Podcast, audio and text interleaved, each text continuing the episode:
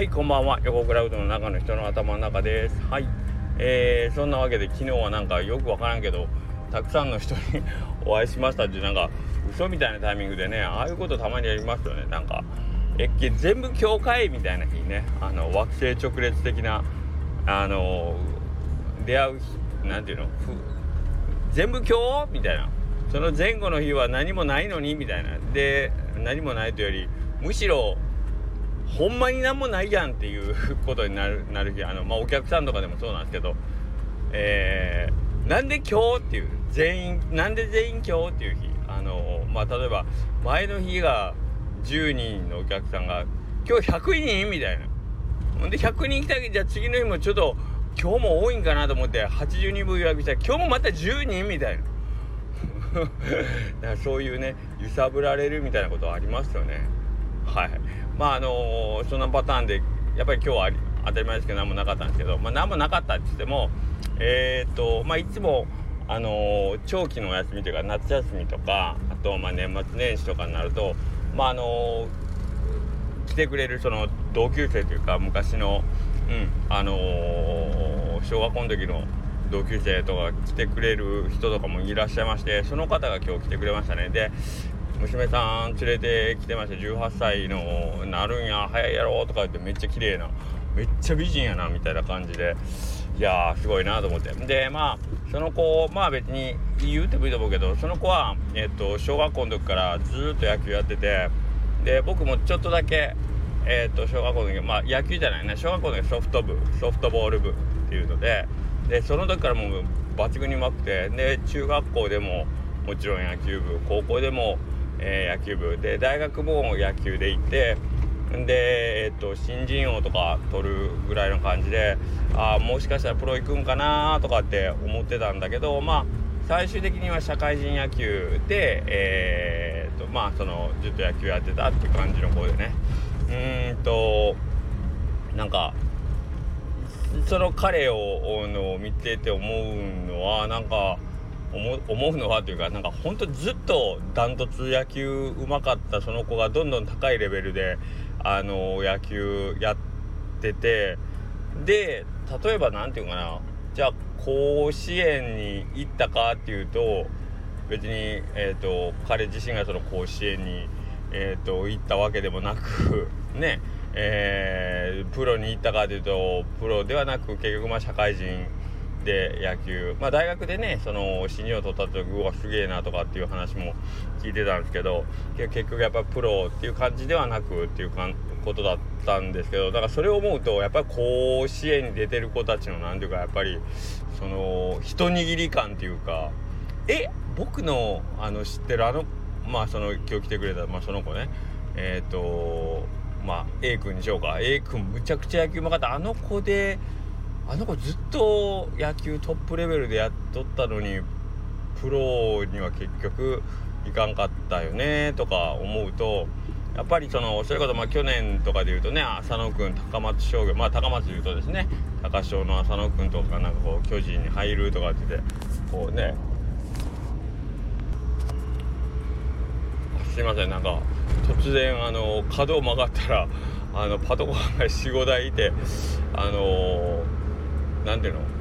そのパトカーの45台の間にあの電柱にもろ激突してる車があって驚いてちょっと録音止めてしまいました。まあ何の話だったか忘れそうになりましたけど。まあその A 君ねのそのやってたことのレベルの高さに加えてけどその彼が目指そうとしてる、まあ、トップの世界ね。みんなが普段見てる甲子園だったりプロ野球という世界はもっともっとえっ、ー、とまあ一流の選手というかねえっ、ー、と決して A 君が何かがこう足らんかったかどうか僕には分からないでしょ怪我があったりとかそういうのがあったんかもしれんし僕には分かんないけど。けどまあもっともっと,、えーとまあそ、そこにこう特化した人たちがね集まってる世界っていうのがあったりしててそのレベルっていうのは果たしてどんなもんなんかなみたいなのをいつも感じますね。なんか甲子園とかプロ野球のドラフトとかっていう季節になるといつも僕はその A 君のことを思うんですよね。えー、っと誰よりも僕らの中で走るのもめっちゃ速かったし、えー、まあ、とにかく運動に関してはもう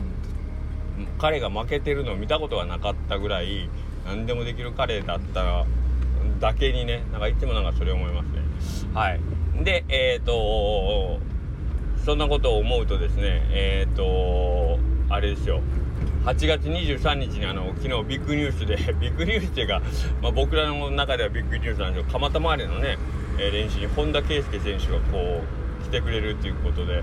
明日か23日ってねもうなんかえーってねそれこそ本田選手ってね日本のトップどころか、まあ、世界に飛び出てそれで通用するねえっ、ー、と、まあ、実力を持ってた選手なんでもう衝動がつかんですね。あの木梨町っていうその小さな町でぶっちぎりで野球がうまかった A 君を横で見ててなんかこういろんなことを思った僕はその世界レベルで活躍するアスリートの選手のその何て言うかな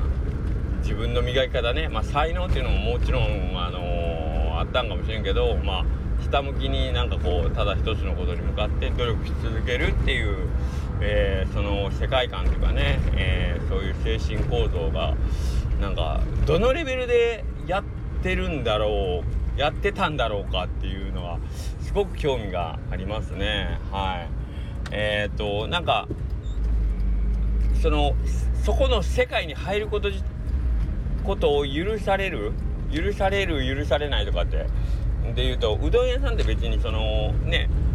あの日本でうどん屋は1,000人しかやっちゃいかんとかっていうわけじゃないからあのまあ誰でもできるわけですよ。あのうどん屋さん成り立ちはね。それもちろん商売がこうねそれでうまくやっていけるかどうかって言ったらまだ話は別かもしれないけどけどまあそういう望めば誰でもなれる世界とあのなりたいけど一応まあそのチームとかに所属するとなるとなかなかそれを許される